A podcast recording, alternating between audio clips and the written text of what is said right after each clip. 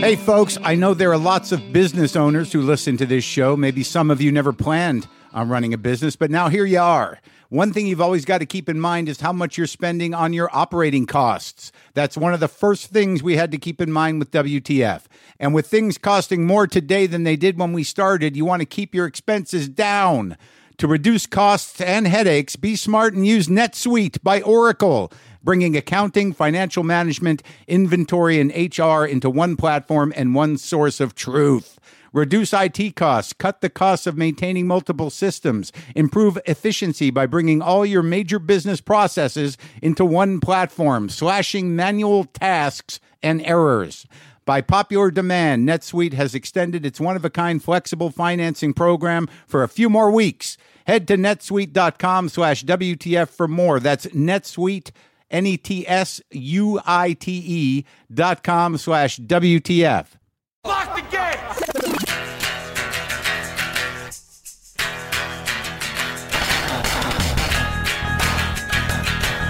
All right, let's do this. How are you, what the fuckers, what the fuck buddies, what the fucking ears, what the fucksters, what the fuckwads? I don't know if that's a good one. I don't know if that's a positive thing. How are you? How are you? How are you? How are you? This is Marc Maron. This is WTF. This is my podcast. Thank you for listening. By the way, my guest is Dweezil Zappa. Dweezil Zappa, son of Frank and Gail, brother of Moon, Diva, and Ahmet. Dweezil Zappa, the guitar player of the bunch. Dweezil Zappa, the true legacy of his father's fingers. Yeah. I talked to Dweezil, and many of you who've listened to this show for years know I dated Moon for a little while. Didn't really end well, but that was not a topic. When Dweezil became available to do the show, I thought let's talk some music with Dweezil about his uh, his fingers and his guitar, and you know the journey he's been on and his relationship with his father's legacy and his father's playing because he does play a lot of Frank out there on the road. There are family things I could talk about, but I chose to keep it on guitar and Dweezil and Frank. Frank, the the mythic Frank Zappa, the mountain that is Frank Zappa, the empire of sound that was generated by Frank Zappa. Apparently, hours and hours of which we have not even heard, has not even been laid out, laid down. Frank was a big supporter of comedy as well. He was a cutting edge motherfucker in his day, carved his own way to the point where he's got so much stuff and there's so much genius to it. You got to be a special type of nerd to fully wrap your brain around the Frank Zappa thing. And I'm, you know, I'm still taking it in. Like right before I started dating Moon back in the day, I started getting into Zappa, and uh, I had a brief foray into that world.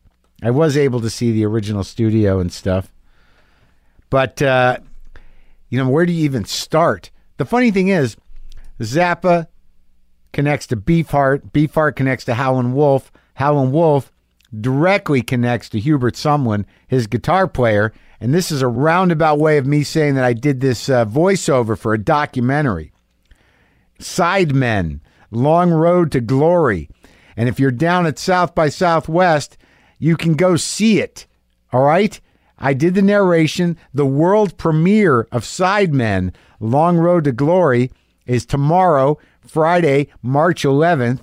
And there are other screenings next week.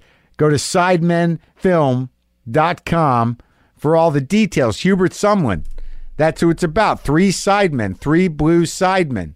It's about Hubert Sumlin, Pinetop Perkins, and Willie Big Eye Smith. All right, the film it, it basically captures the last three years in the lives of all those guys. They died within eight months of each other. Hubert Sumlin played behind Howlin' Wolf, Pinetop and Willie were in Muddy Waters band. The guys did a nice job with this. The fellas, the fellas that made the movie. Scott Rosenbaum and his crew has a lot of uh, guest uh, appearances in it. Joe Perry's in it. Elvin Bishop, Joe Bonamassa, the guitar player, Sugar Blue, Robben Ford, Guy Davis. They talked to what? Robbie Krieger, John Landis talks, Bonnie Raitt, Susan Tedeschi, Derek Trucks, Brad Whitford from Aerosmith as well. These are all people talking about Pinetop Perkins, Hubert Sumlin, Willie Smith. You know, it's these kind of movies. They're about a time that none of us lived in, certainly. And if you love the music, you're going to want to see this movie. You know, these were lives, man. Fucking lives lived, and these guys define something. If you think about Howlin' Wolf, you think about Hubert Sumlin, you think about Muddy Waters, there'd be no rock and roll without these guys. And I know I sound like just a dumb old guy, but you could go directly. I guess my point was directly from Howlin' Wolf to Captain Beefheart, who was basically a psychedelic Howlin' Wolf, who then deconstructed everything in you know, music itself and and created something different. And the relationship between Zappa and Beefheart was formative for certainly for Zappa, and that gets us to Dweezil. But nonetheless, the movie is great. It's a great doc. There's a lot of good people in it. It's about some amazing musicians, and it premieres tomorrow, Friday, March 11th at South by Southwest, and there'll be uh, screenings all week. I was trying to remember when I first took in the blues. My relationship with blues music is weird because I play the blues at home here in the garage, and I play them alone in my in my living room, and I play them uh, know, a lot of blues based music, but I don't necessarily listen to the blues that often. I don't know why that is. I've been trying to think about that. I enjoy playing blues music, but I have a hard time listening to it unless I'm in, really in the right frame of mind and I can really isolate why I, why I'm listening to a particular performer.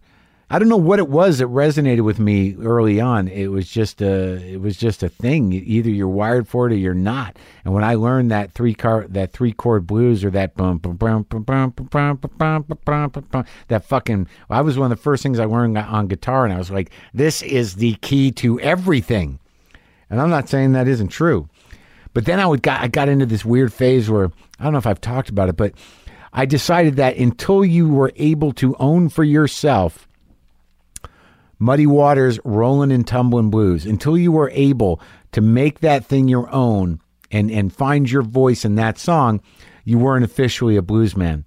It was just this theory I had. So I spent years trying to make myself my own version of Rolling and Tumbling because I thought that there was some sort of depth of uh, moral turpitude and uh, and and pain in that song that has to do with broken hearts and uh, and also about just the existential thing of like uh, you know just being alive and knowing it and i just thought that was that was the song that was some sort of rosetta stone but there, I just became sort of obsessed. And then you sort of hear this Robert Johnson business. The first time you listen to Robert Johnson, who's the guy, the crossroads guy, the guy who made a deal with devil, the great mysterious mythic presence of and and the heart of uh, all modern blues. First time you listen to that record, you're like, I can't even understand it. It's like it's too crackly. What's so great about this? And then you got to go past all the crackles and past the potential speed differentiation and past what was pulled off a 78 recording and try to isolate those magical notes and that magical voice into something that you can find within yourself. It's no easy task. Now I got Dweezil on today, and Dweezil's fucking a, a wizard on the guitar. It's his birthright in a way, but uh, but he I can't ever get to a level where I can even understand what the hell he's doing. And I'll talk to him about it because those those guys that understand the instrument inside and out and the electronics of it and what to make with the sound and how to do the sound, I'm very impressed with those guys. But I have not got a brain that's going to do that kind of work on anything that does not desire to have that much control of the creativity. But I'm impressed by it. You ever listen to Frank Zappa could fucking play guitar like a like crazy, man. And all his stuff and all the orchestrations. And then Dweezil's got this new record out that uh, is sort of a, a personal journey for him. It's called uh, Via Zammata. You can get that wherever you get music. He's got tour dates coming up around the country. You can go to dweezilzappaworld.com for tickets. This is me and Dweezil Zappa. Sometimes I wish I paid more attention in school, or in some cases, any attention at all. There are probably a lot of things I could have gotten more out of, like literature, and now it's probably not in the cards to go back to school and study the classics. But luckily for us, there's a new podcast called The Foxed Page that dives deep into the best books of all time. This is basically like the best possible college English class, but more relaxed and fun. No pressure of grades or needing to prepare something to say in class. It's only the books you want to read and know about presented by best-selling author Kimberly Ford. Everything from Cormac McCarthy to Madame Bovary, from classics like Frankenstein to modern hits like Lessons in Chemistry. I love Ireland, but I missed the boat on James Joyce.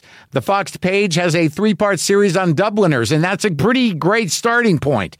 Want to get the most out of what you read? The Foxed Page is for you. Get it now wherever you get your podcasts.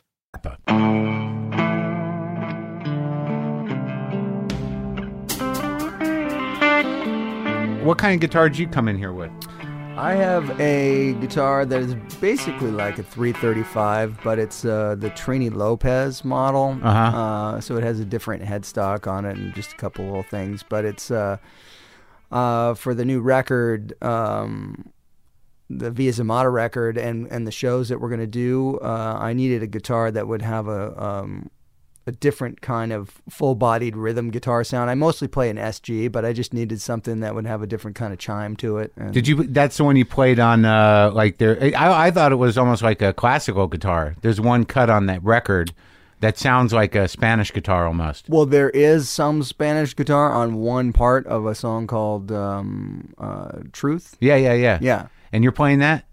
Do you do? Do you do much acoustic shit? Yeah. Uh, you, you know, I play acoustic guitar. Um, I don't have that many acoustic guitars. I think I have maybe two acoustic guitars. Yeah, And, yeah. Uh, I love the sound of them, but um, the real problem for me with acoustic guitars is they always typically have heavier strings, Right. and my fingers don't callus. yeah. The, so the heavy strings just tear me up. What do you know? mean they don't callous? I, I play. Look, I I play like hours every day. Come on. Yeah. I just felt his fingers. Yeah.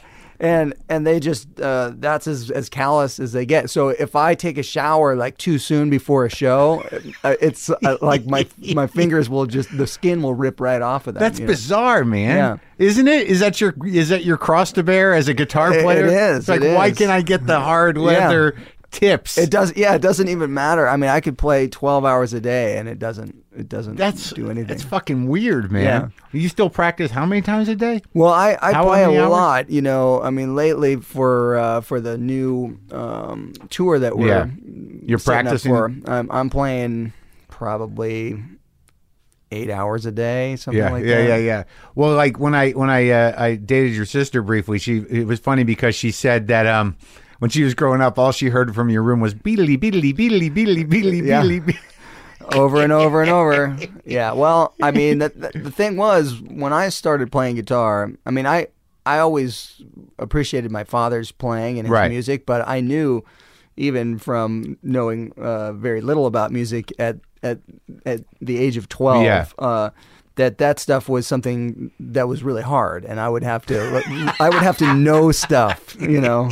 So I had to start somewhere else. But I started with uh, I got really inspired by Edward Van Halen and Randy Rhoads. You Yeah. Know?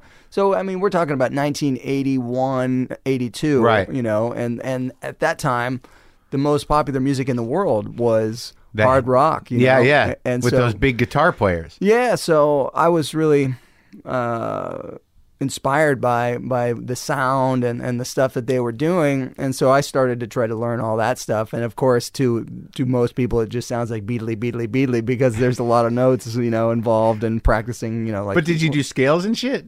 I did. I, I mean, I learned when I first uh, started taking guitar seriously. Uh, it was interesting because Steve Vai was in Frank's band and uh, Around. Yeah, he was around the house, and he was only about nineteen or twenty. Right. Uh, and Yeah. so uh, Frank asked him to show me a couple things, so I learned a couple scales from him and a couple little things. But So you were just a kid sitting around with a guitar, like Yeah. kind of hungry looking. yeah, And Frank's like, yeah, go t- go go show that kid a few things. Yeah, exactly. Uh, and then nine nine months later, Mm-hmm. I recorded the very first thing that I ever uh, put out, which was called "My Mother Is a Space Cadet." Yeah. and it was produced by Eddie Van Halen. Uh, so it was this crazy thing where uh, I had only been playing guitar for such a short period of time, and out of the blue, Eddie Van Halen called the house. Uh, and ended up coming over like 20 minutes later. He didn't have a relationship with you or your dad before No, that. He just uh-uh, was he like, just he, he called the house. So you got to imagine. Uh, it's nowadays it's ubiquitous to know about any celebrity through any tweet. You know what they had for breakfast or Yeah, right, whatever. yeah, you know, but right. but in in that time frame in the early '80s, there was magazines like Creem Yeah, or Crawdaddy and uh, but or Guitar even Player. like Hit Parade Right. and stuff like that. That was the only place you saw pictures of musicians outside of what they were doing in the studio or on stage. you know? Right, So yeah. you had to just imagine what these people must be like. You Right. Know? And so I didn't even know what he sounded like. You know. Uh, there but you, the- although you grew up in a recording studio, kind of. Right, but but but the thing is, I uh, but but for to know anything Yeah, about a right, celebrity like sure. you know Eddie Van Halen, Right. There there was nothing, there was no MTV Cribs, Right. there was nothing like that. So Right. so you would buy a record and you would listen and you would imagine all these things about well, you know how did these people make this, you Right, know? And, yeah, and- and- but so then. Some guy calls and says he's Eddie Van Halen, so we have no way to verify. But Yeah. then he shows up, Yeah, and it's him? sure enough, it's him. And how know? old are you? 12 you know and and so the thing that was so cool was How did he know to reach out to you? Because you had said publicly He- somewhere he, no that he wasn't reaching out to me he reached out to to frank You Yeah. know, he wanted to to uh, to meet frank and right. and uh, i guess talk about some music or Yeah. something but uh but what happened was um you know, he shows up and it was for me, the the 12 year old me is looking at this like, I mean, he was wearing the women and children first jumpsuit, right? You know, so he's, he shows up uh, and he's walking up the stairs to the studio and, uh, it, he might as well have been backlit with a smoke machine, you know. I mean, it was like Yeah, yeah. a, a, a bona fide superhero Right, walking into the house. you yeah. know? So so for me it was it was the coolest thing. He he shows up, he's got this guitar. It was a purple Stratocaster shaped guitar, but it had tape over the headstock. Sure. Because he was just at that time starting to work with Kramer. Um, Uh huh. Oh, right. so okay, right. You know, he Yeah. wasn't plugging any name of Right, anything. right. But so anyway, he, he plugs this guitar in, uh, and I immediately want to know how do you play Mean Street? How do you play Yeah, yeah, you know, yeah. Eruption? And and so I got to see like you know from two feet away Yeah. How he played those things, and and that made a huge difference in in um, how I could learn to play guitar because I could see the technique and, and how it was done, how he did it Right. up close because there's there's a lot of trial and error when you learn things from a record. You you have to try to figure out okay, well, I can hear the notes work here, but they can also work at this point on Right. Where's he you know? playing and how is the easiest way to get there? Right. Yeah. And so it uh, it sort of made perfect sense when I saw how he did it because you know when I was trying to learn that stuff, I wasn't doing it the way he was. you Right. know? And, and you were spending like nine hours. Yeah, right? yeah, yeah. And he just, and then they just show up and you're like, and you're like, ah, fuck. Yeah, not like it was ever easy. You Right. know? I mean, uh, Yeah, yeah, yeah. You know, to, to play Eruption or play any of his songs and play them uh, with the the level of skill commensurate with his ability Yeah. is, is you know that's that's a lifetime's worth of work. Yeah. you know? Do you still have a, a relationship with him? Yeah, I see him. Uh, you know, every now and again. Um, uh, we were rehearsing in a room right next to them when they were getting ready for their last tour and stuff. So. With David? Yep. Oh, yeah. What'd you hear? Yelling or playing? I, I mean, they they actually uh, they were running the set that uh, they were they were getting ready for that Kimmel Mm-hmm. uh, show in Hollywood. So they were running that set, and they were they were sounding good. You know, Yeah. they, you know, It's Van Halen. Yeah. Right? Mm-hmm. I, um, so what, when did you actually start playing? Like, I get sort of fascinated with, not like I came to your father's music much later. Like a little before I, I, I re-met your sister, I'd started amassing vinyl. So, I, because I, there was part of me that was always like, you know, like, well, I got to wrap my brain around this shit. Like, I I mean, I have to reckon with with Zappa at some point. Yeah. I mean, yeah, I mean, you grew up in it, but obviously, as you got older, I assume that you that the drive to get inside your father's music was was you know personal and not just professional. Uh, yeah, absolutely. I mean, uh, I've been doing Zappa Play Zappa for 10 years right now. You know, this is, uh, uh, it's been a huge part of my life Yeah. and my musical, um, I mean, it was a training ground for a lot of things, but what started it was after Frank passed, there was this sort of relegation of his music to this novelty file in you know in some- American culture, yeah because of the five or six hits that yeah, were funny and- songs. And in in a way, I can understand that if if the only thing you've ever heard on the radio from him Right. is is um, Chic your booty, or well, don't or don't eat do the yellow, snow, Yeah. or Valley Girl Right. or or whatever, then you think, oh yeah, he's the guy with the silly jokey Yeah, songs or right. whatever. But he made over eighty albums in his lifetime. eighty records. Yeah, sometimes five albums a year. Did your parents ever talk? Were you, yeah, I, yeah. I just I picture he's like I'm going downstairs. Well, you know what's so crazy is he worked so fast. That was, uh, and he would get people that were excellent at what he needed them to do, and he would just make it so that stuff was always on a first or second or third take, and then you just keep going. you know? Right. So And he obviously loved to play. Yeah, but I mean the level of of um, quality that went into the details of the recording, the Right. writing, the arranging, all that stuff. Uh, you know, it's it's astonishing when you really try to to pay attention to how he did what he did. Yeah. Uh, it's, I mean, it's unrivaled anywhere in, in the world of music. What was the first stuff like? Like, well, let's go back a, a little bit. So, how old are you? You a little old, my age? I'm 46. You're oh, you're 46. Yep. So you're younger than me. God damn it. so, so I'm 52.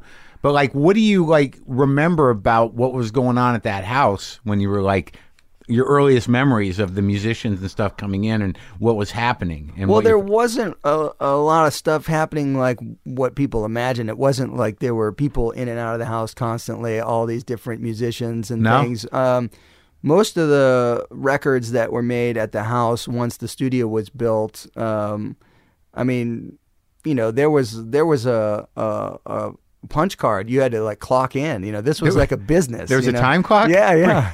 Yeah, you know, I mean, so so uh, so the thing is, um, you know, growing up, there there weren't a lot of people. Like I tell the story that Eddie Van Halen showed up and you know just out of the blue, but we didn't have much of that. There really, there wasn't like a lot of just you know different musicians stopping by. Or Be- but, but what about by that time? What was Beefheart and your dad still well, friends? Or yeah, but uh, he wasn't really around the house much. He would call occasionally, and you'd have experiences as a kid answering the phone, and there'd be like some guy that would sound like, "And we all," and I'd say, "Yeah, uh, I've got a platypus in my briefcase."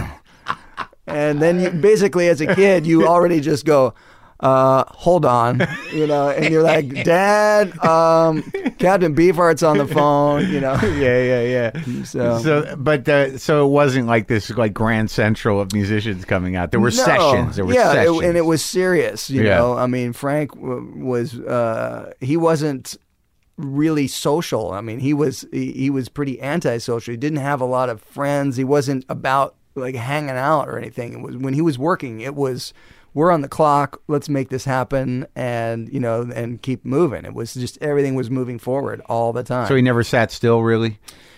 uh, I mean, he was sitting still in his chair while he was composing, but you But like know. as a family thing, you guys, you know, Uh, it was it was not traditional in the Yeah. Ozzie and Harriet, you Not- know. obviously, yeah, yeah. But it, uh, he was he basically worked the opposite end of the clock. So when uh, he was waking up, uh, you know, everybody was basically going to sleep. You know, Right. so. Uh, it was because he could get more done when everybody was asleep and it was quiet in the house and all that right, right, stuff. and, So- and and I guess most of you just sort of revolved around his schedule on some level, that it just became normal. or you, know? guys, and eventually you guys just sort of had your own lives. You just Well, like, you know, oh, we would we would uh, we would have dinner. Uh, his would be breakfast, and Right. ours would be dinner. You know, and it would you know it was just uh, Right. that kind of stuff. But um, eighty records. Yeah, well, I mean, it's really wild when you think about. Uh, there were about three or four times in the '70s where he made five albums in one year, and one time it was specifically on purpose because he did it to get uh, out of a record deal, Right. Uh, which had never been done before. You know, it's the most audacious thing ever. You know, he he wasn't uh, enjoying how the record deal was working, so he turned in five albums uh, all at once. And said, I'm done. Yeah, and they said you can't do that. And he said, I just did. You know, and uh, and it it revol- it turned into a lawsuit which he won. But um, Were they good records? yeah, they were all good records, you know. But uh, but the thing about it is, um, the the the industry changed because of that. Then it, then contracts were written so that that could never happen again. So they had to know? tear them out over yeah, years. Yeah, you you know if you had a five record deal, you could only record when the record company said you could record, and it was spread out over time. And they was- owned you. Yeah, Right. but you know, Frank, uh, for people that don't know, he owned all of his master recordings, um, Right. which is also unheard. he went of. out of his way to do that. And he also Yeah. like, and he produced early on. He found you know some bands like he early like what was it? Was it through Fantasy? I can't remember. Well, he did. He did a couple of things with some people, but he wasn't doing a lot of that. you Right. know. he he helped Alice Cooper. He produced a record from Grand Funk Railroad. You know, he he did a couple of little things here. Yeah, yeah. I mean, he he helped out George Duke and Um, So what um in terms of your sort of uh, growing up as a guitar player because you put out your first whole record. What year was that? Uh, I think it was 1986, and I was 15 when I made the record. But Right. it came out when I was 16. Um, And was the was the dream because I know that you and your brother did a show and you kind of acted here and there and and I don't know did, I think you and Moon had some shit going on, but like what was the goal? When did it become like all about musician? I mean, I was always uh, mostly focused on on music and playing guitar and stuff like that. But uh, there was a period in the '90s where uh, guitar playing and actually being a, a skilled musician was Yeah. was frowned upon. Like you actually had difficulty getting work if you played well. You Were really, you doing studio work?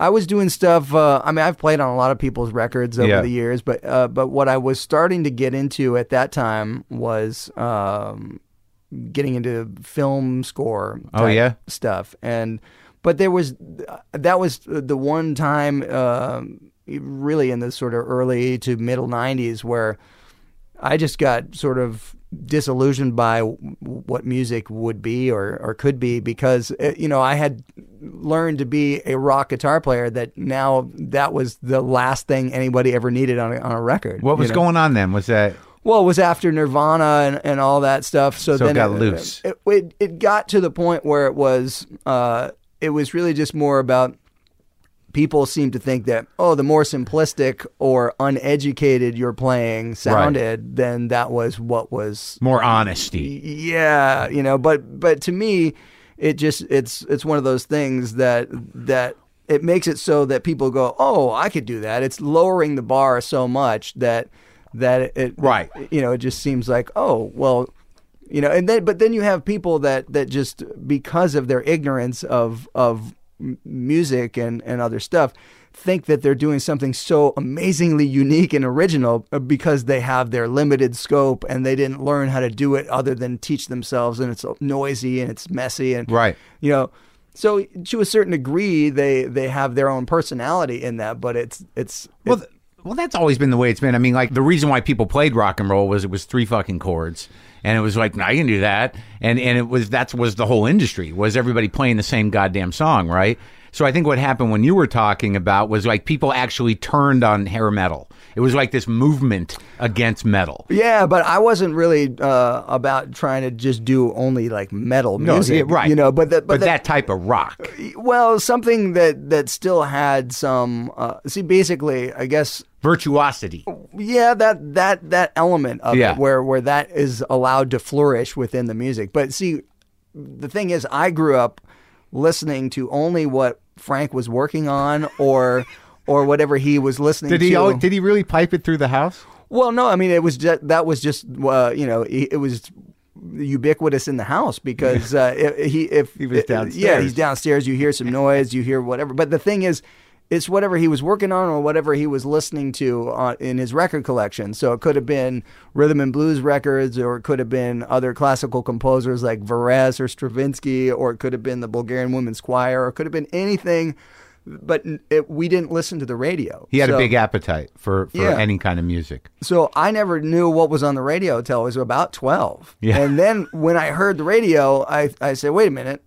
Uh, what's wrong here? Th- There's a bunch of stuff missing. You know, where's where's all the rest of it? You know, because I, I Where's this Stravinsky on this rock station? Yeah, yeah. I, I was I was totally confused because uh, there was so much simplicity in the stuff, and I had been used to all this instrumentation and, and tricky rhythms and things because that was just what I heard growing up. You know, so that that really uh, was a, a little bit of a thing that throughout my life, you know, when I listened to music.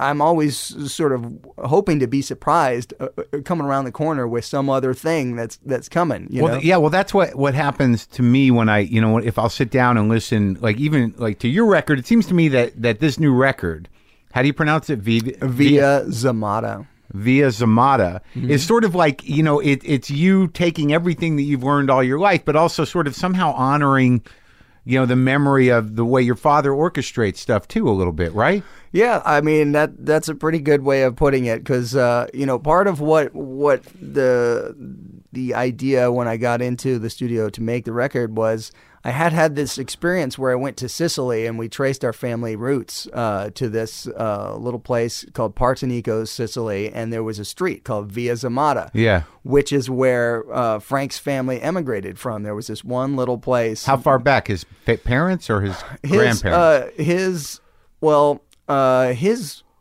parents, uh, uh, I, I believe, actually, uh, Yeah. were there uh, and Right. then came as children uh, Right. to the U.S. But the thing was, uh, you know. We got to go. You see on the back cover here, this number thirteen. It's just this tiny little place. I mean, the, the room we're in right now is maybe a little bigger yeah. than this this place that was Yeah. in uh, uh, Partinico, Sicily, and it had a little post where you could tie up your donkey Yeah. outside, you know.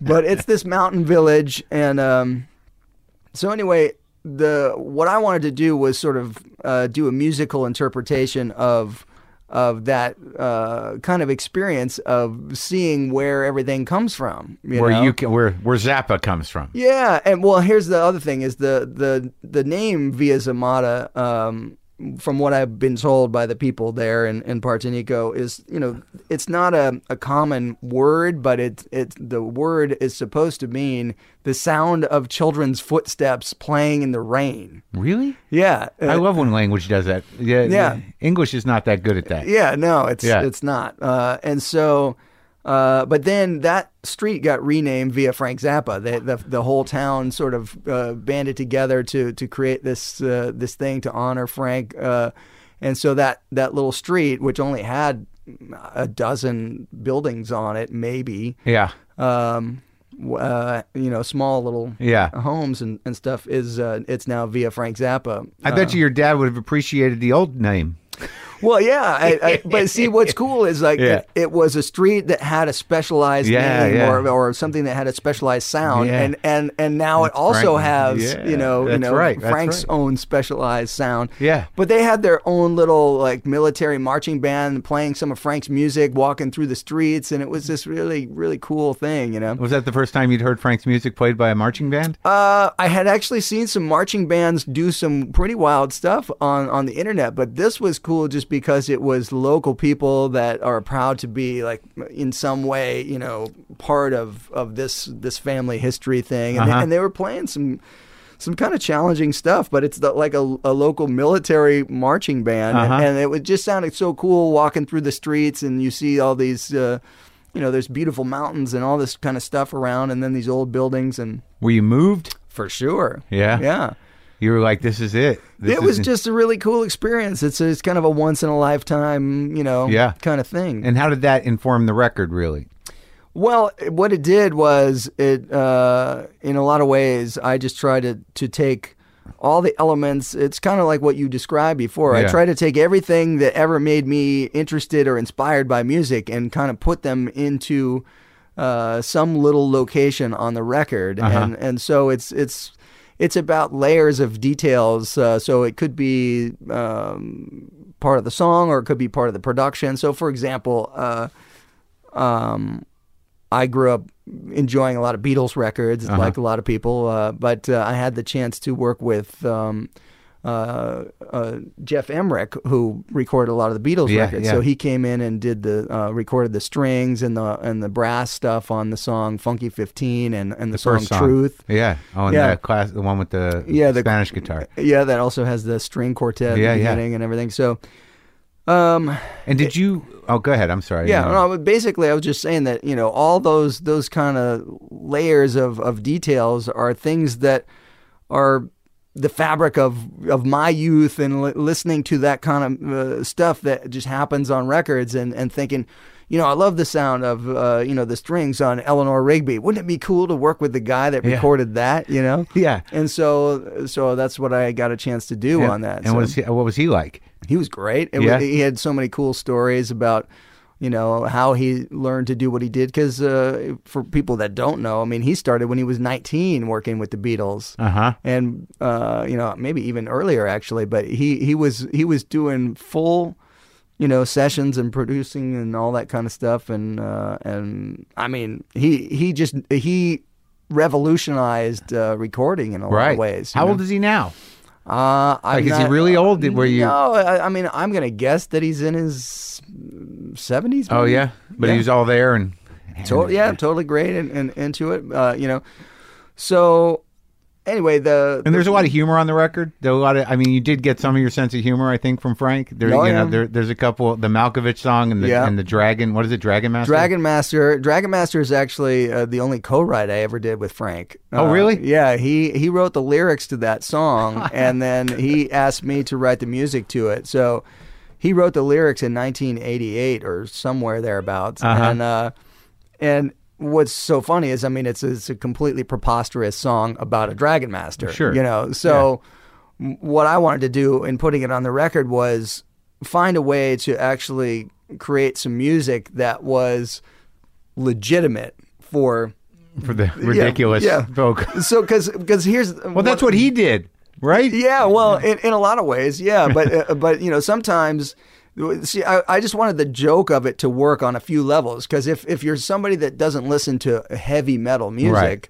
then uh, and which this album is not a heavy metal album but this this song is a heavy metal song Sure. but the thing is, if you don't listen to metal music, you'll hear what the jokes are straight away. It's pretty obvious. Right. But if you're really into metal, it's going to hit you in a different way. There, there may not be a joke in there. Yeah. You know? yeah, yeah, it's very earnest. Yeah. this is honest metal. exactly. You know, because the the thing about it is that it, there's there's just little details in it that that make me laugh. Like uh, there's a, a lyric that says "Hate the day, hate the light." Yeah, And so I got this this guy to sing it that has a real metal voice. This guy, um, uh, Sean Albro, and I was explaining to him. I said, "Okay, on on the word light, you have to add an extra syllable to it." And he says, "What do you mean?" I said, "You know, like hate the day, hate the light." you know, it's like it, it has to have that you know thing. He says, "Oh yeah, you mean make it cool." yeah, Yeah, I'm like, yeah, you know, but it's it's those like uh, it, it's like a Ronnie James Dio-ism, Right. you Yeah, know? yeah, yeah, yeah, yeah, And, yeah, and so it's but it's it's like finding the way to to make all of that kind of stuff happen. It's like when you you just have to over enunciate things like the word what is what, you know, yeah, and, and it's just uh, it's stuff like that that makes it for me. You know, I mean, it's like there's there's all these other things happening, but it's those little details. Yeah, love. yeah.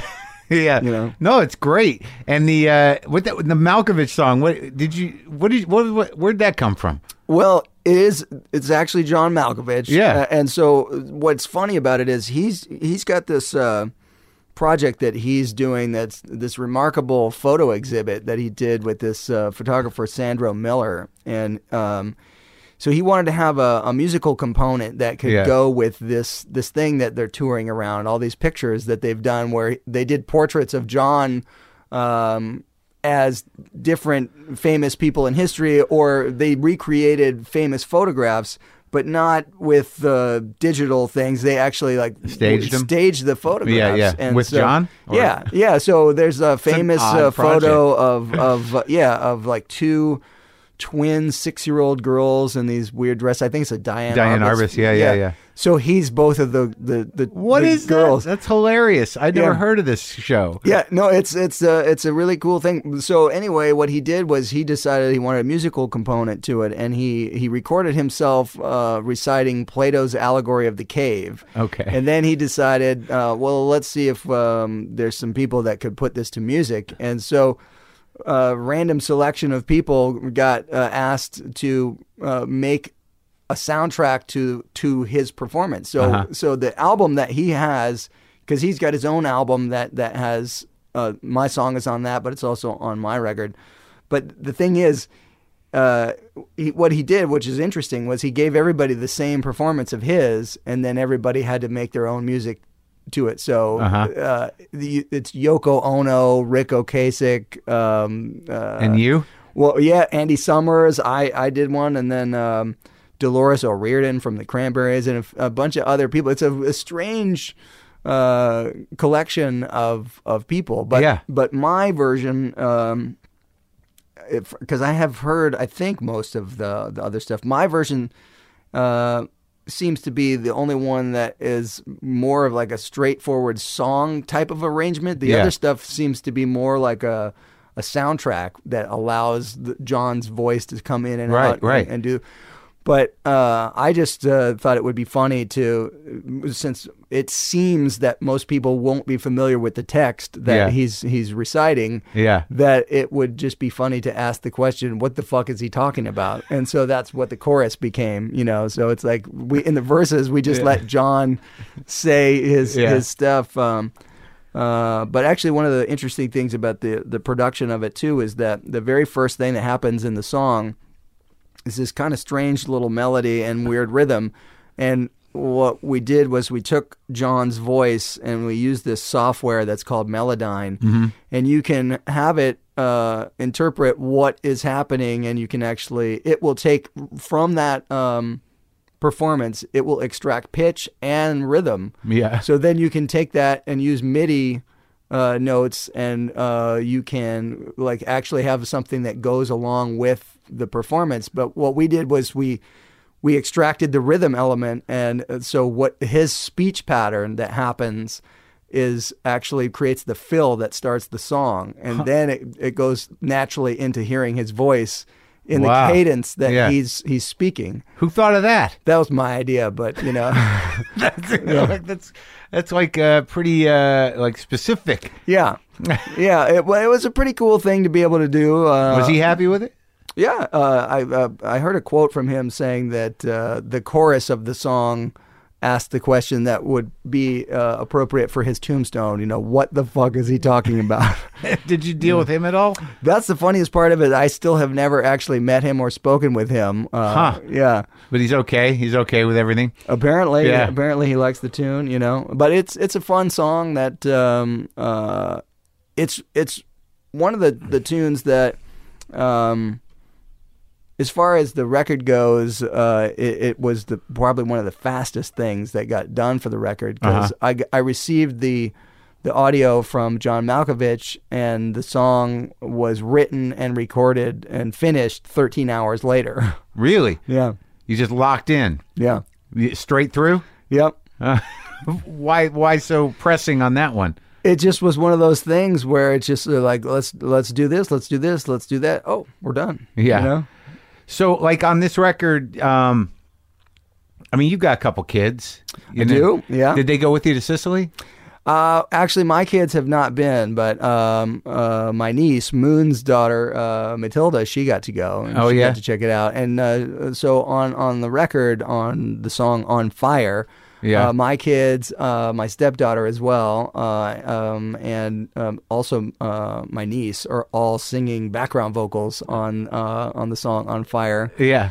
So that's pretty fun. It's, it's cool to, to hear the kids um, just be part of that. Well, I think it's great that they all, you know, have a relationship. All the cousins. Yeah. It's nice. You all live near each other because a lot of people don't. You know what I mean? And like I've got Yeah. cousins where you're like, oh yeah, I met, I met you when I was three. How Yeah. you doing? Yeah. What's up? Yeah. Mm-hmm. But they're all involved in everyone's lives. It's great. So l- let's talk about this ev- ev- the evolution of the like I, I sort of because when I listen to this record, Like it felt to me that you know whatever you learn from Frank in terms of composition, sort of comes through on this one a lot. Well, yeah, I mean, uh, And that's it- not a bad thing. I No. what my specific question is is that it seems like when you look at the catalog or whatever point that you entered into your dad's work, there was when I listened to it, you know, as it gets cleaner and the production gets more specific and the orchestration becomes more layered and and and th- there's so much going on that your brain sort of has a hard time handling it. It seemed to me that he started with a, with a pretty strong satirical disposition to to say, you know, fuck you to popular music on some level. Uh, I would say that that's that's always been there Yeah. because his his mo was just uh, I like making music, and Right. if other people like it, that's great. But Right. that's not. I'm not making music for the masses. Basically, he he just was uh, he. He's the kind of person that could literally uh, have a blank piece of uh, music paper. He could sit on an airplane and go from LA to New York and have, you know, 12, 15 pages of music that he could write and hear all of the arrangement for every instrument all that stuff and hand it to somebody and they would play it and it would be like a completely finished piece of music, you know. That's amazing, right? It- it's totally nuts. but I like the way early on that he he actually satirized other music. There's one album I don't Yeah. know if it's Freak Out or one of the other ones where you know he just you know you know very subtly but very pointedly attacks Jim Morrison in a way. And it, Oh yeah, well, I mean that that stuff that that stuff happened uh, throughout his his whole musical career. But the thing, too, that's so fascinating is that he had a vision of his music as one complete piece of music. So he uh, the, all the records that he ever made. To him, it was part of one larger project that he called Project Object, and he considered it all to be like basically one big note and and there's this interesting uh, element of surprise where characters are introduced on records and then they come back and they're having this dialogue from record to record. So if you ever listen to the entire uh, catalog you'll uh, you may find certain characters coming in and out that are that are answering things that happened on previous records and could and be like stuff. ten records ago. Yeah, yeah, and, and so the, I mean, he had this uh, this thematic coherence uh, Yeah. for for everything, and there was uh, this this grand idea that that nobody really knew about, but when you when you really put it all together and you listen in, in chronological order, uh, you know, it's it's just mind blowing. and it's because he was sort of a conceptual artist. Yeah. like he comes from right, like he comes from from noise music in a way, Uh, like that. Some of his heroes early on Yeah. were real conceptual, out there dudes. Right? What's the name of that one guy? Varese, Yeah, yeah. who had the air raid siren in his um, in his one of his first big uh, symphonies. And that that's what blew your your old man's mind. That and and R and B music, like Yeah, well, you know, it, it's uh, it's just funny because I mean, as a kid, uh, he just went to the library and taught himself everything about um, how to become a composer. He learned it all on his own terms, completely autodidactic, uh, you know, learning process. And, Really? Yeah, and uh, so that's why there's no boundaries in his music. He'll mix any styles and, and all kinds of different instrumentation and, and stuff that other people might have said, well, why would you do that? You know? yeah. He didn't have to answer to anybody. Yeah, it was well, why not? You know, why And- wouldn't I do that? And when did you have like when your transition as a player from you know listening to, to the uh, technique of, of Van Halen or even Steve Vai or somebody? When did you begin to, to sort of intellectually integrate you know what your dad was doing when you started playing his shit? Well, the thing about it is, uh, a lot of it was always Yeah, just something that I uh, intrinsically had some sort of connection to. Uh, but when I started to to learn the music, I studied the music for two years before I put the band together. really Yeah. Like what do you what, what do you mean studied it? You Well, because the thing is, I don't have the same background as my dad, where he could notate anything. You know, Yeah. I learn everything by ear. So he know? wrote everything. Yeah.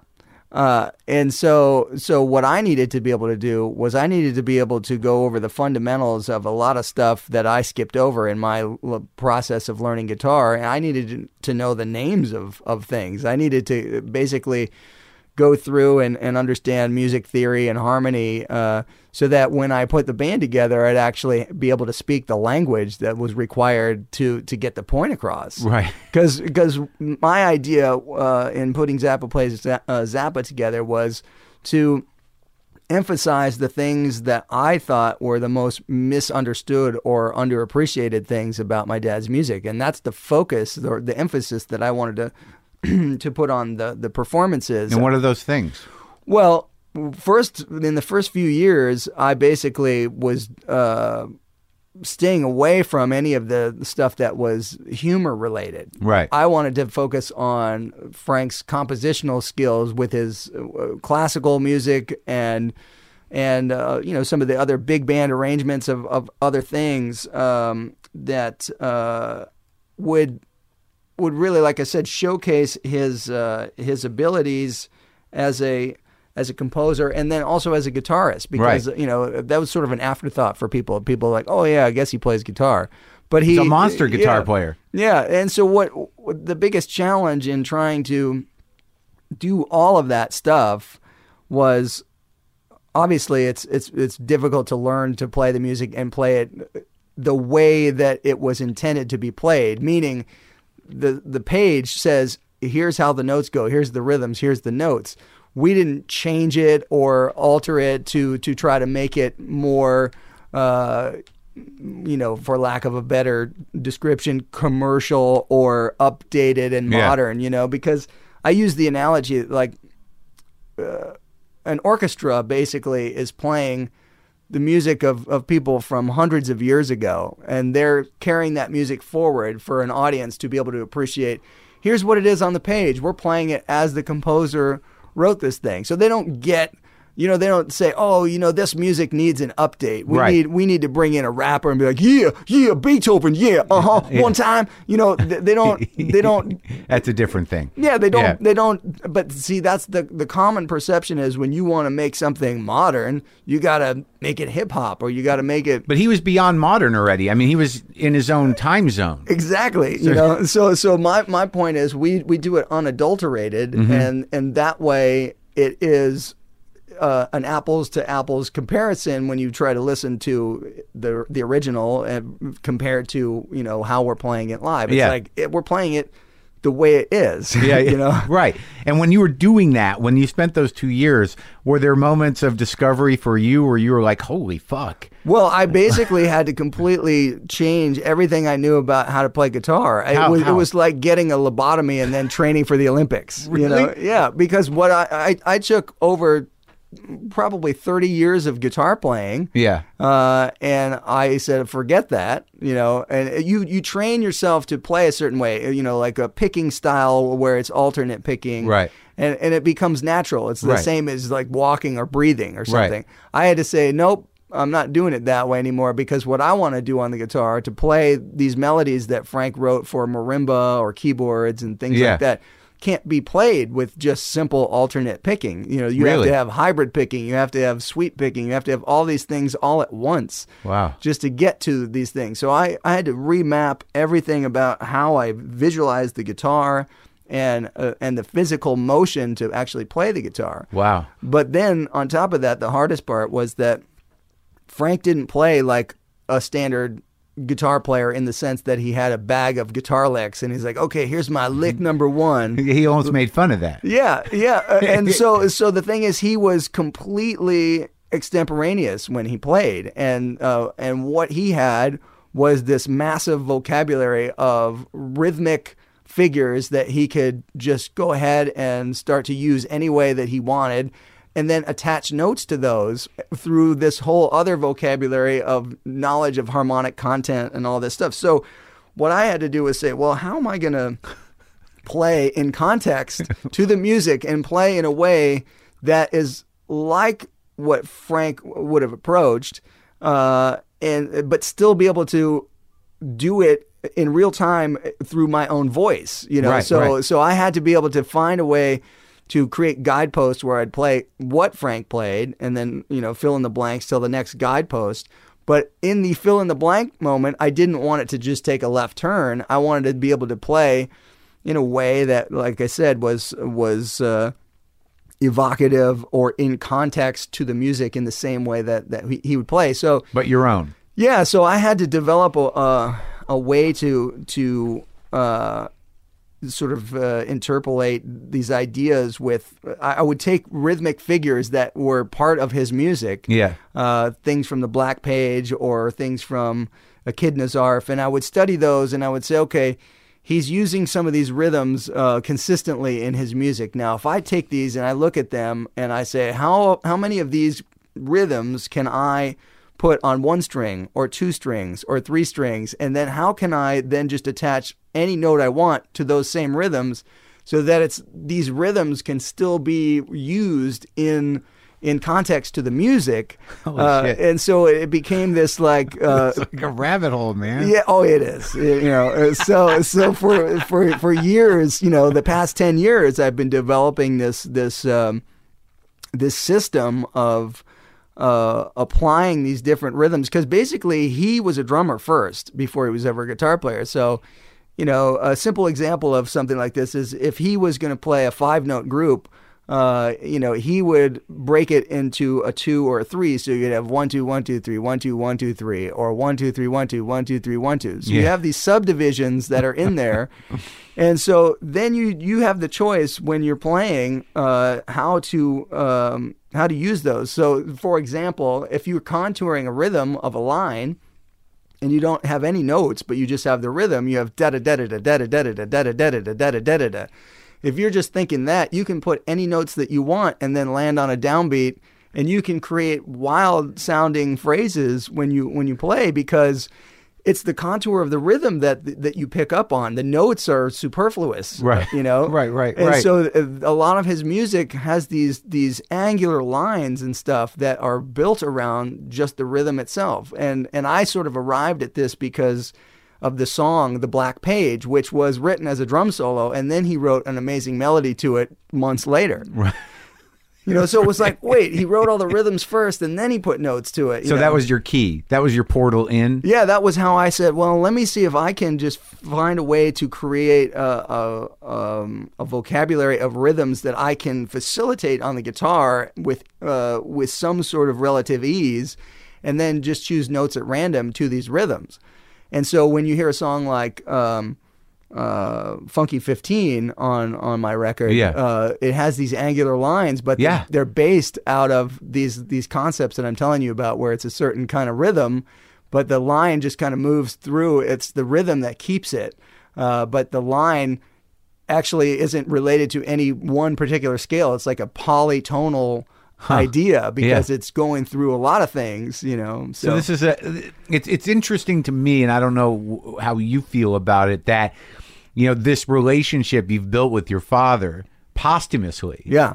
is is incredible and deep and interesting. I mean, Well, to me, it's a way to continue having a relationship with him. You know, Uh-huh. uh, I got to spend a lot of time with him musically, doing stuff in the studio or on stage or or other things where.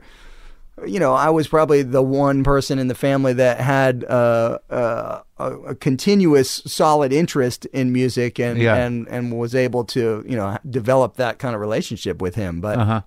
you know, if he was around today, I would have a lot of questions for him. Yeah. Yeah. Like what? Oh, I mean, now that I've like uncovered uh, so many things about how he wrote some of the stuff, um, I would just uh, really be curious to know how he consistently took the same.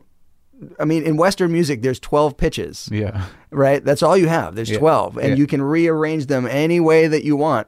But it seemed like he had a whole other bag of, of pitches that nobody else had because he did not repeat his uh, the the way that he would do things. You know, there was no there's no consistent pattern that you could say, oh, this is basically a knockoff of this. Like he never did that in, in his in his music. So I just would wonder how he was able to consistently just reinterpret those 12 pitches and with all different rhythms and never do the same thing. I mean, that's the thing that is it just blows my mind over 80 albums that he invented a new way to rearrange those same 12 pitches and rhythms. Uh, you know, I mean, you have countless rhythms, but the, t- the same 12 pitches uh, over and over and over and over. Uh, Do you think he was, you know, uh, an explorer or or a searcher? Do you know what I mean? I Like, mean- was was he looking? You know, was he? You know, outside of the work, because it seems like he, you know he had an amazing work ethic and he had a vision for what he was doing. Like you said, it, the, the object uh, that it was one continuous piece, and you know, I, I because it doesn't necessarily. I don't. Th- it doesn't. He doesn't feel like a guy that was looking for something. He felt like a guy that wanted to create different things all the time. I think that it was. Uh, it, I don't even know that it was a choice. I think it was just that it it, it just uh, was coming out of him regardless. You know, Right, he he just had to do it. He was. It's one Possessed. of those. Possessed I mean, possessed by music for sure. You know, And how how old were you when he passed? You know. I never even think about it, but I Yeah. was early twenties, so Yeah. um, probably like twenty one or twenty two, something like that. I mean, I just block that shit out. You know. You, you shut it down. Yeah, yeah, like I, I never remember uh, uh, when it. I know like uh, sometime in early December. You know, there's Yeah. there's always some sort of anniversary. Uh, uh, uh, you know, and I uh, you know I think it's on the fourth. But I I never I'm never looking for the calendar. I never. Do you think that this this life, um, you know, sort of uh, process of you decoding him is some way of dealing with the grief of it all? Well, I mean, it, it is. It's been cathartic in, in a lot of ways, uh, but uh, you know, like I said, it's still like a continuation for for me. But know? do you ever miss him when you're? A- Absolutely. I mean, I, I've played shows uh, on countless occasions and just broken down, you know, Oh, really? while I'm playing. Oh, You know? really? Yeah, because it's it's rough, you know. Yeah, it really is. And people go, "Oh, well, you know, you should be past that at this point." It's like, well, fuck you, you Mm-hmm. Yeah, know. yeah. The like, uh, you know, it's yeah, my dad. Yeah, and when You you, yeah, yeah, and when you did like, because I saw you do one of the Roxy shows. Yeah. Yeah, and that like you know being in that stuff, and so- and you're playing with some of his guys too. It's just I, I can't imagine the emotions of it all. Well, there, you know, we had this one thing that we were doing, and we've we've done it a few times, where we have some footage, uh, some film footage of him um, that we were able to synchronize so that it's just footage of him playing guitar and singing, and then we have him on a screen, and he is playing, but we're playing in time. He's joining the Yeah, band, yeah, yeah. and uh, so that was that was a real trip because he was in his prime. You know, he's in his like middle thirties in, Yeah. in this stuff. And uh, you know, here he is playing live, uh, and I get to interact with him a little bit, play Nice. something, and I saw that once at a Yeah. like I don't want to you know, d- diminish anything, but I saw them do that at a Beach Boys concert, Mm-hmm. and I was just sort of like, this is it's like you know it's like summoning uh, you know a ghost in a way, yeah. you know. And did did you feel like you were like trading? Well, there's there's some really really cool stuff that that happens, you know, for me personally, but also for the audience that uh, you know didn't get a chance to see him. You know, Sure. that that's part of the Zappa play Zappa thing is is Getting it out there? Yeah, well, but to to give it give people a chance to see. Uh, the music in a live situation where they, you know, it, it's very different to sit and listen to something versus Yeah. see somebody play it and Right. realize, wait a minute, how much work goes into doing that? You yeah, know? yeah, yeah, yeah, yeah. and that's that's kind of uh, yeah, it's a real like even when you watch you like even- I watched you with the Roxy do it, and then like I've watched some stuff online of him, and Yeah. it's like it's a massive undertaking. for sure. Yeah, I mean, it's Yeah. like, oh my God, how many people are involved? And then everyone knows where they're supposed to be. Yeah. And then when you see Frank, you're like, all I'm thinking when I'm watching him is like, I hope none of those guys fuck up because I feel like that could be a bad thing. Yeah, yeah. well, you know, Frank uh, Frank was was real serious about stuff uh, when it came to the music. Obviously, he had a sense of humor too. But uh, if you were in the band, you were required to to know what you were doing, or you were gone. You know, Yeah, He- yeah. his his phrase was "window or aisle." How would you like to return home? You know. Because uh, you know, th- if you weren't cutting it, that's what happened. Yeah.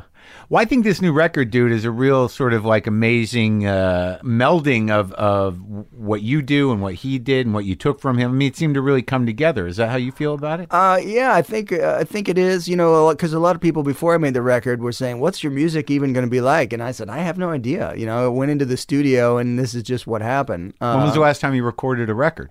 Ten years ago. No shit. Yeah, and so my experience of playing Zappa plays Zappa music all over the world, um, definitely um, informed what I was going to do on the record. But uh, but what I wanted to do was, um, in, in a lot of ways, this is a more simplified record than than anything that I've done uh, before, and so that might be um, unexpected for people because I think the um the song structure is really the guitar actually sort of takes a back seat at, at a lot uh, in a lot of the record. Yeah. Uh, I mean, it, there's still plenty of guitar on the record, but before when I made a record, if you looked at a picture of a house that's supposed to have music in it, you know, my guitar was sitting on top of the house. You know, Yeah, now yeah. now it's just all integrated into that that one picture because I've I've learned to play in an ensemble and have it be where everybody has a specific thing to make the music move forward. You know, it's a very different uh, thing to be able to to to play uh, as a musician versus a guitar player. Right. It's a maturing thing, I think. It's like, you Yeah. know what I mean? You're willing to, to sort of let it breathe a little bit and not be like, it's me. I'm doing yeah. it. Yeah. Well, because you know uh, there was so much emphasis on guitar when I grew up that it was, Yeah. that was everything that was you know. uh, I mean, it was like that's that's what you're supposed to do, you know. and, and so over time, it's like, well, you know, there's lots of ways you can do it. You know? Yeah, yeah, yeah. So when you play Zappa, play Zappa, I got to assume that you know, you know, Frank's fans are, are loyal and they're old, a lot of them, and uh, they're very specific, and usually they're very intelligent. Uh, you know, sort of socially awkward people. But I mean, I, I have to assume that you get a lot of the old timers coming out and and sort of you know almost see you as family in some weird way. Well, you know, I mean, a lot of what you said is true. Uh, I mean, the the thing that um, that's interesting is that we started this, like I said, ten years Yeah. ago. So uh, if you look at it as the the fan base that that was always there and supporting Frank's music, the first wave of supporters for all that when we started was that age range, Yeah. and they would have been in their middle fifties up into their late sixties. Yeah, right. right. You know, these are the people that would have been uh, you know, relatively close to Frank's age, maybe a few years older, maybe a few years younger. But so carry that forward 10 years. Yeah. We don't have, you know, 80 year olds in the audience. You know, it's actually going the other way. Right. We have a lot more young people. Uh, and we we still have a, a good amount of people that are in their 50s and 60s Yeah. that come to this stuff, but we're seeing a lot of, of younger people, you know, because it's you can't sustain this music going into the future by only Holding the original, yeah, sure. uh, you know. yeah, of course. You Yeah. got to hope that it, that it catches on and some people get interested. Well, I think that because of the abundance of the work, um, y- you know, people, it's one of those things that people can find at any time and be like, if it locks in, they're like, holy shit. Well, that's always Yeah. the funniest thing, though, too, is to find out like what record got somebody started. Like, for example, what record uh, of Frank's got you uh, to where you said, "I got to listen to more of this." Well, I mean, like when I was in high school, you know, Joe's Garage came out. So like, Yeah. you know, and I had that and I played it all and I thought it was funny, but I liked the story and I like and I knew that there was a lot of levels working, but it didn't send me back. And then like recently, you know, after sort of like doing some research about, you know, where he was coming from and knowing that there was such an abundance of work, I mean, I went and just started at the fucking beginning. I also became sort of uh, fascinated with Beefheart and their relationship. Yeah. So I, I just, you know, I just started at the beginning and I'm like, I'll just build out. And then as it, you know, you listen to more records, I don't have, you know, I don't have 80 records. Yeah. You know, maybe I have 12. Yeah. But you're sort of like, you hear the evolution of it and then you start to realize like, oh my God, this is never going to stop expanding. Yeah. But uh, it was much later.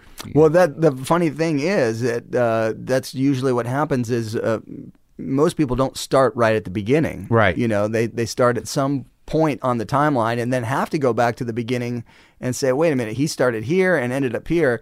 And there's this amazing, like every record is so different from from Right. the next.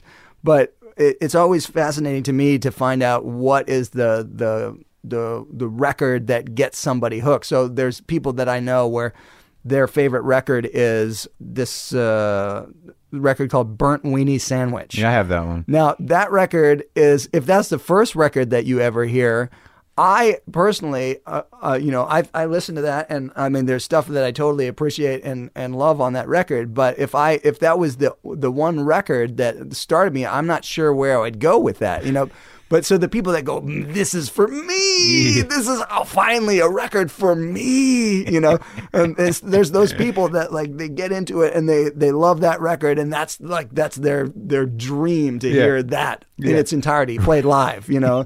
and so it's like It's crazy. I know that like Billy Bob Thornton, that's his favorite record. You Yeah. know? uh, but so my point is, uh, there's there's some records out there, and I meet people sometimes, and they say, you know, the first record I ever heard was Thingfish. And I'm like, you've got to be kidding me! Like if that's the first record, and you like you heard that, and you went back for more, you know, it's like because You're hardcore then. yeah, yeah, because I mean, Thingfish is is probably uh, one of the, the most hated records of, of Frank's, you know, uh, but it's hilarious. There's, Yeah. there's crazy things on it. I think most people, like in the broader sense, they seem to go with apostrophe, right? Yeah. Well, I mean, when I say, you know, if people say, "Hey, uh, where should I start?" I always say, you know, apostrophe, overnight sensations, Right. good place to start. But then go back to freak out over, and then you know, uh, the the next couple like absolutely free, and we're only in it for the money.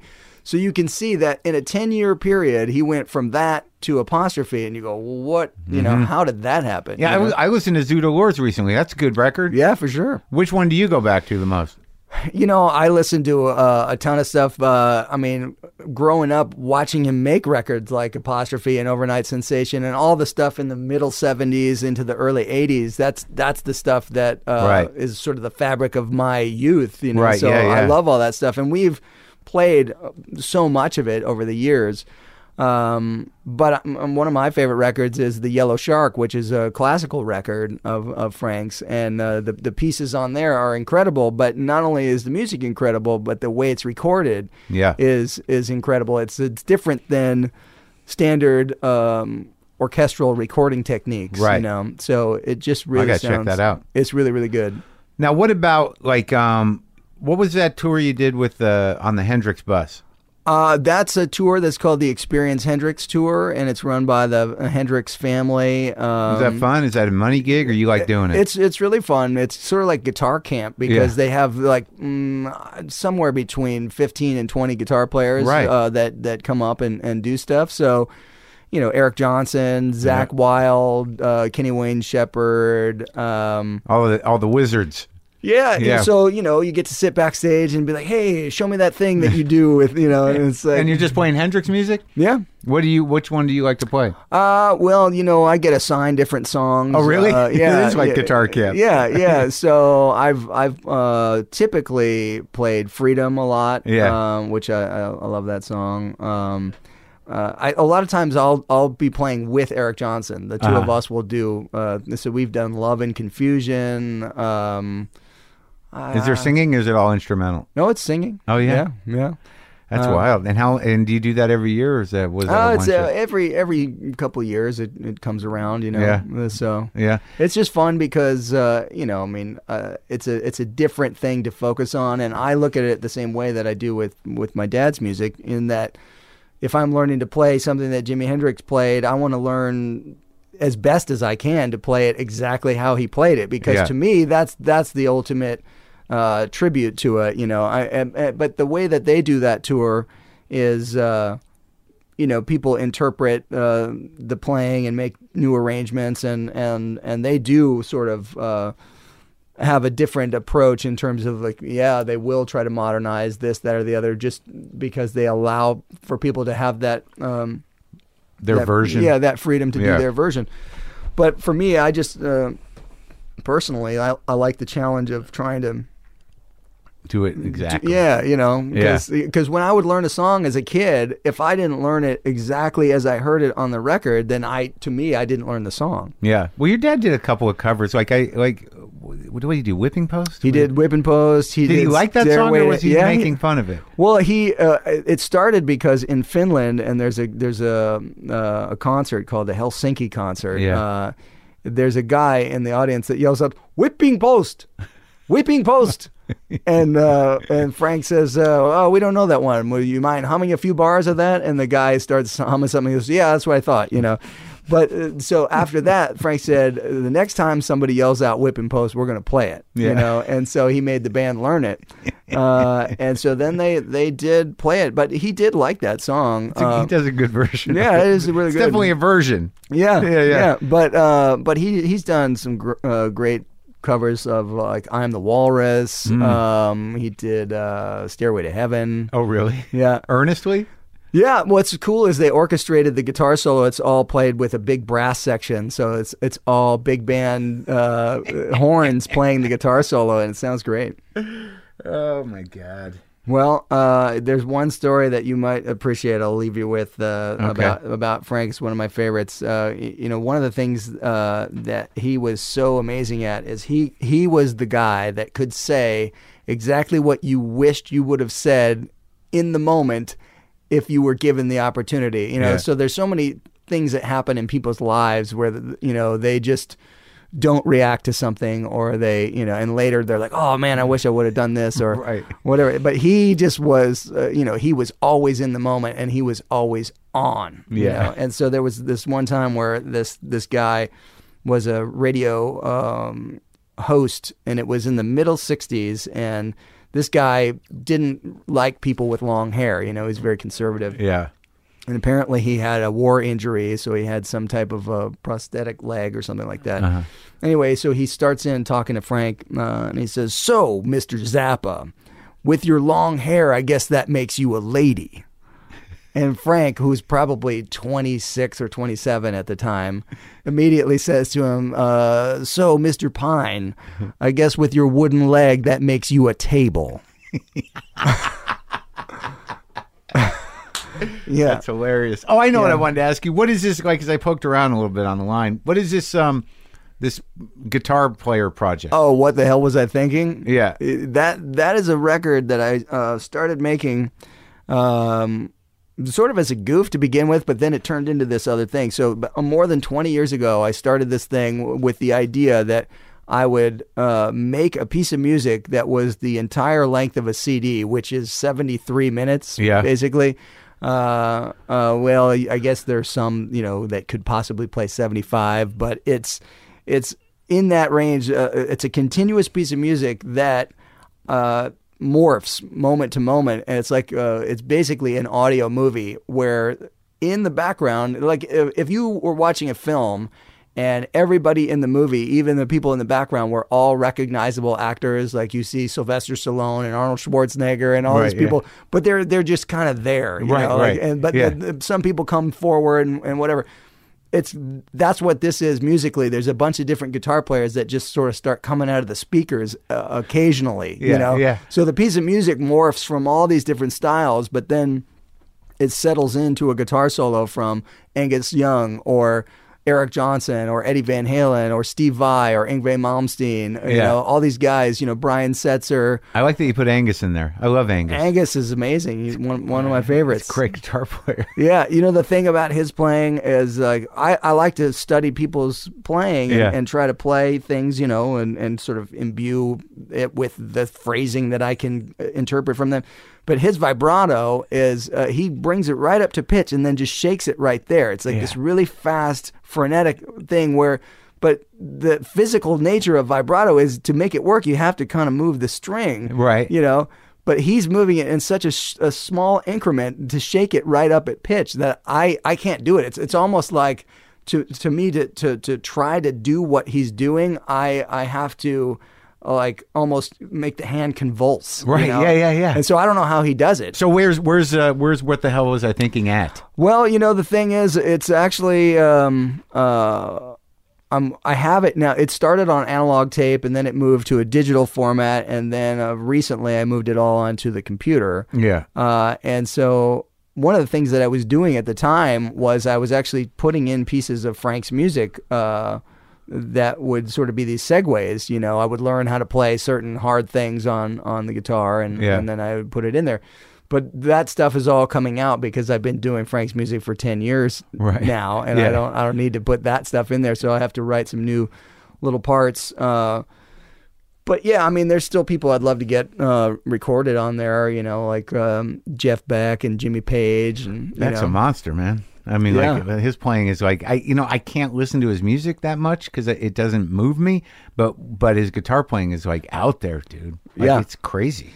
He's just one of those guys that has a sound and it comes just from his hands. It doesn't matter what he's playing, you know, what gear or anything. Yeah, you know? it's wild. All right, man. Well, this is uh, it's exciting, and I'm I'm happy for you. The record's great, and you seem appreciate pretty it. good. Thanks, man. Thanks.